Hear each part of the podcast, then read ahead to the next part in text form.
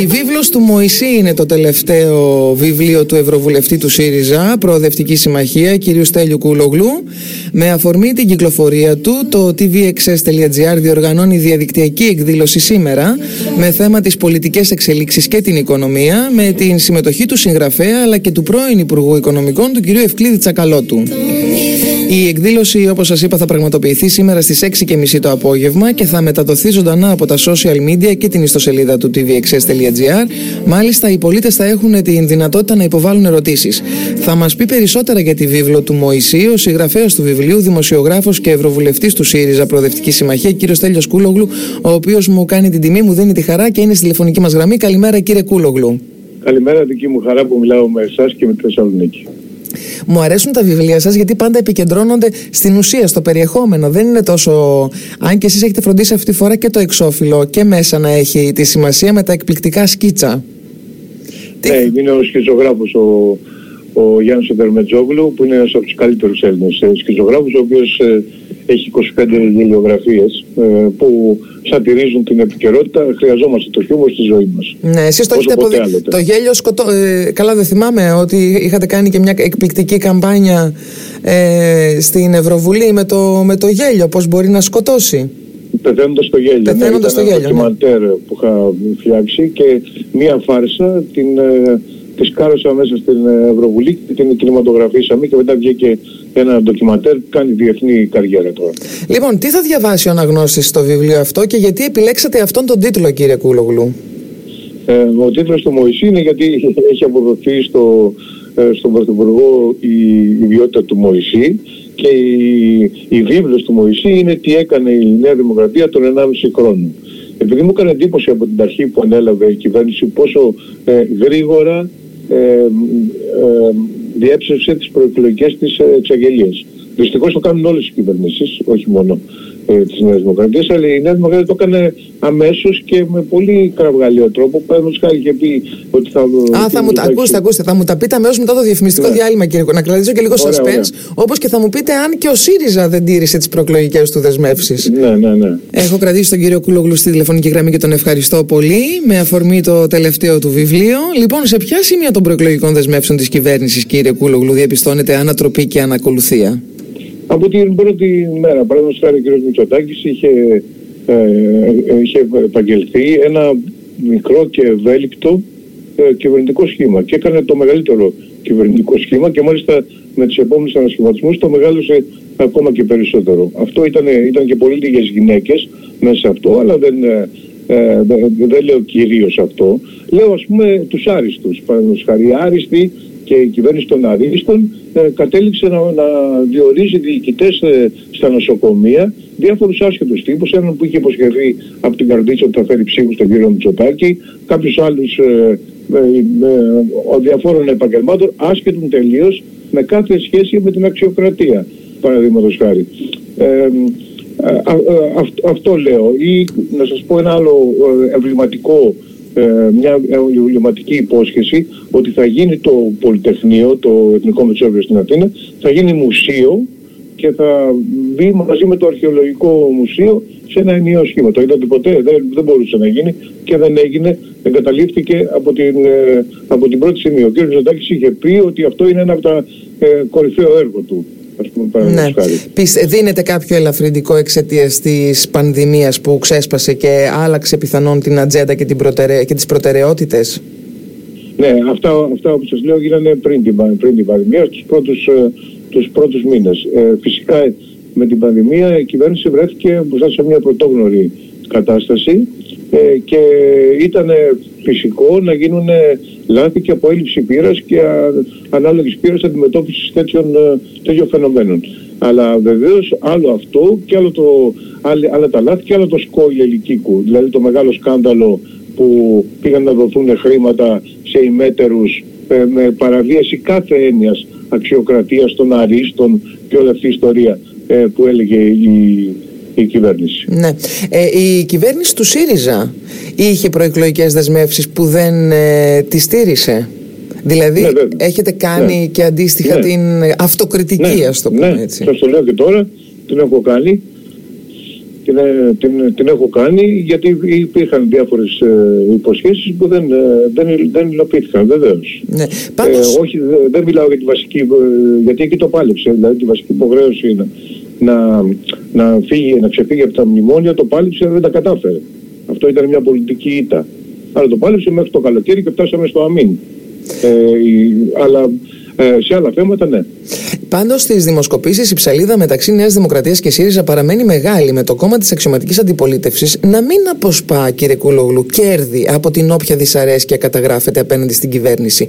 Γιατί συμβαίνει αυτό, πιστεύετε; Κοιτάξτε, για δύο λόγους. Πρώτον, διότι ε, η πανδημία συσπηρώνει τον κόσμο γύρω από την εκάστοτε κυβέρνηση. Το είδαμε αυτό να συμβαίνει ε, σε όλες τις χώρες. Ακόμη σας θυμίζω ότι ο Τραμπ ήταν ε, πολύ πιο δημοφιλής επί πανδημίας παρότι είχε συστήσει στους πολίτες του να πίνουν χλωρίνη για να αντιμετωπίσουν τον κοροναϊό. Ναι. Ε, και, αλλά ο δεύτερος λόγος είναι ότι ο ΣΥΡΙΖΑ δεν έχει βρει ακόμα τον ε, του ε, 1,5 χρόνο μετά την, ε, σχεδόν δύο χρόνια πλήν, σε λίγο μετά την εκλογική και αυτό δεν είναι καλό, είναι, είναι, είναι κακό και τα έπρεπε να, το, να τον είχε βρει μετά από τόσο καιρό. Ναι. Ποια είναι η ευθύνη της Ευρωπαϊκής Επιτροπής για τις καθυστερήσεις στη διαδικασία του εμβολιασμού στην Ευρώπη αλλά και στη χώρα μας ειδικότητα, ειδικότερα; Κοιτάξτε, υπάρχει ευθύνη. Το καλό ήταν ότι προσπάθησαν ε, να αναπτύξουν μια ενιαία πολιτική για όλα τα κράτη-μέλη. Ε, δηλαδή και αυτό βοηθούσε τα μικρότερα μέλη. Να μην επικρατήσει δηλαδή η λογική που επικράτησε με τις μάσκες ε, με, την, με την έναρξη της πανδημίας όταν οι όποιες χώρες είχαν περισσότερη επιρροή, περισσότερα χρήματα προμηθεύονταν μάσκες και άλλες δεν είχαν.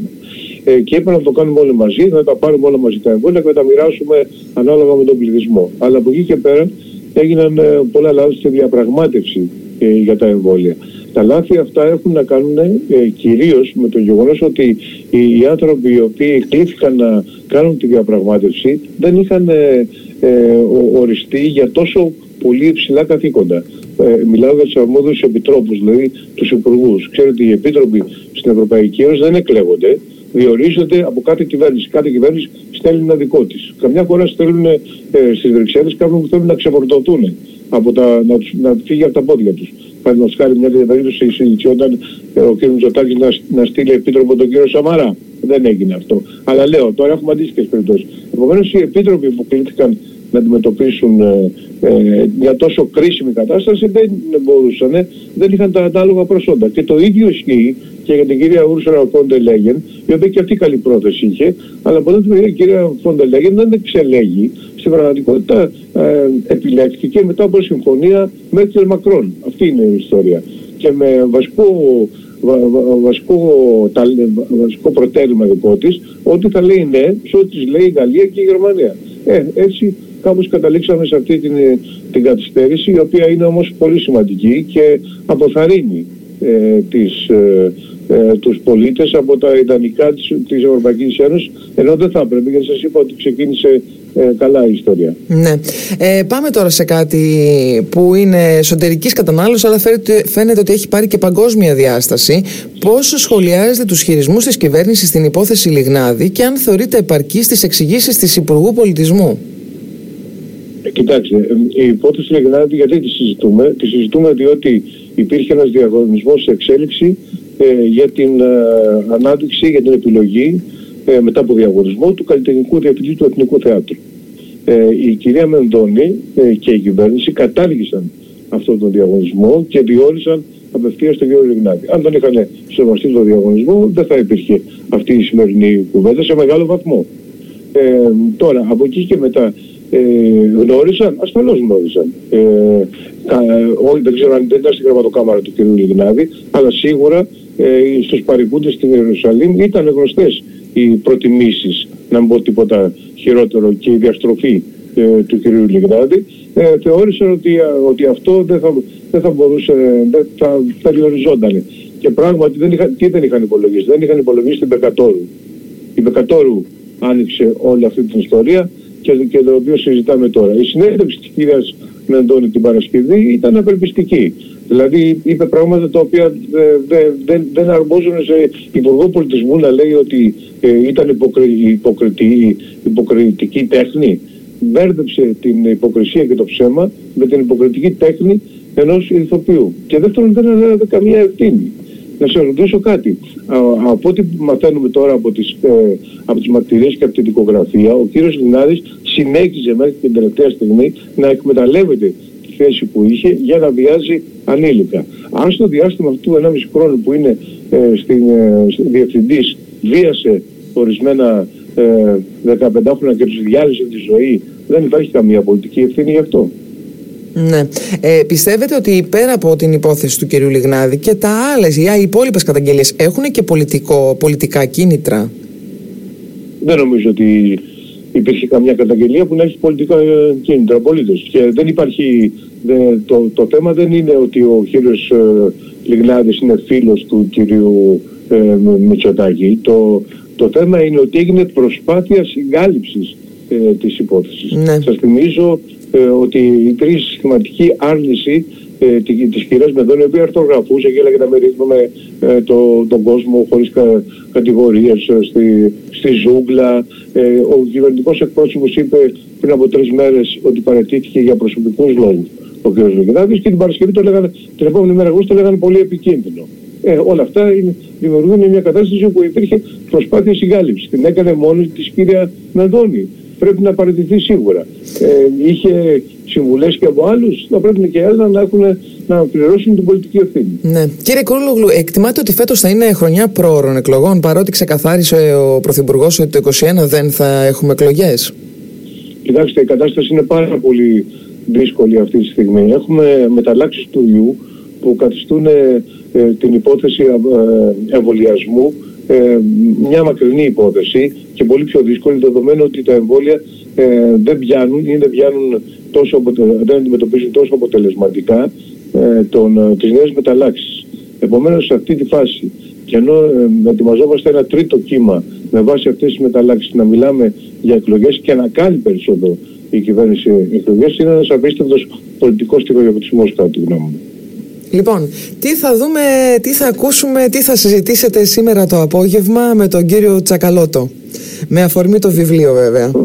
Θα, θα συζητήσουμε για την... Ε, είναι και καλεσμένη ε, ε, εκλεκτή συνάδελφη δημοσιογράφη και θα συζητήσουμε για την πολιτική κατάσταση και την οικονομία. Ο κ. Τσακαλώτος έχει γυριστεί τα θέματα της οικονομίας. Η οικονομία είναι σε πολύ δύσκολη ε, θέση λόγω της πανδημίας. Ε, θα συζητήσουμε τις ευθύνες της κυβέρνησης στην αντιμετώπιση το, την, την, οικονομική πλευρά, τι μπορεί να γίνει με το χρέος το οποίο έχει μεγαλώσει το χρέος της Ελλάδας όπως και των άλλων χωρών αλλά της Ελλάδας έχει φτάσει σε δυσθεώρητα ύψη και δεν ξέρω τι θα γίνει με αυτό. Και επίσης θα συζητήσουμε φυσικά για τις αδυναμίες του ΣΥΡΙΖΑ. Υποθέτω ότι οι συνάδελφοι θα θέσουν τις ερωτήσεις που μου θέσατε κι εσείς. Κύριε Κούλογλου, σας ευχαριστώ θερμά. Καλό ταξίδι βίβλος του Μωυσή. Καλή επιτυχία σήμερα το απόγευμα στις 6.30 ε, απευθείας μετάδοση από τα social media και την ιστοσελίδα του TVXS ο κύριος Στέλιος Κούλογλου. Σας ευχαριστώ θερμά. Ευχαριστώ και εγώ. Να είστε καλά.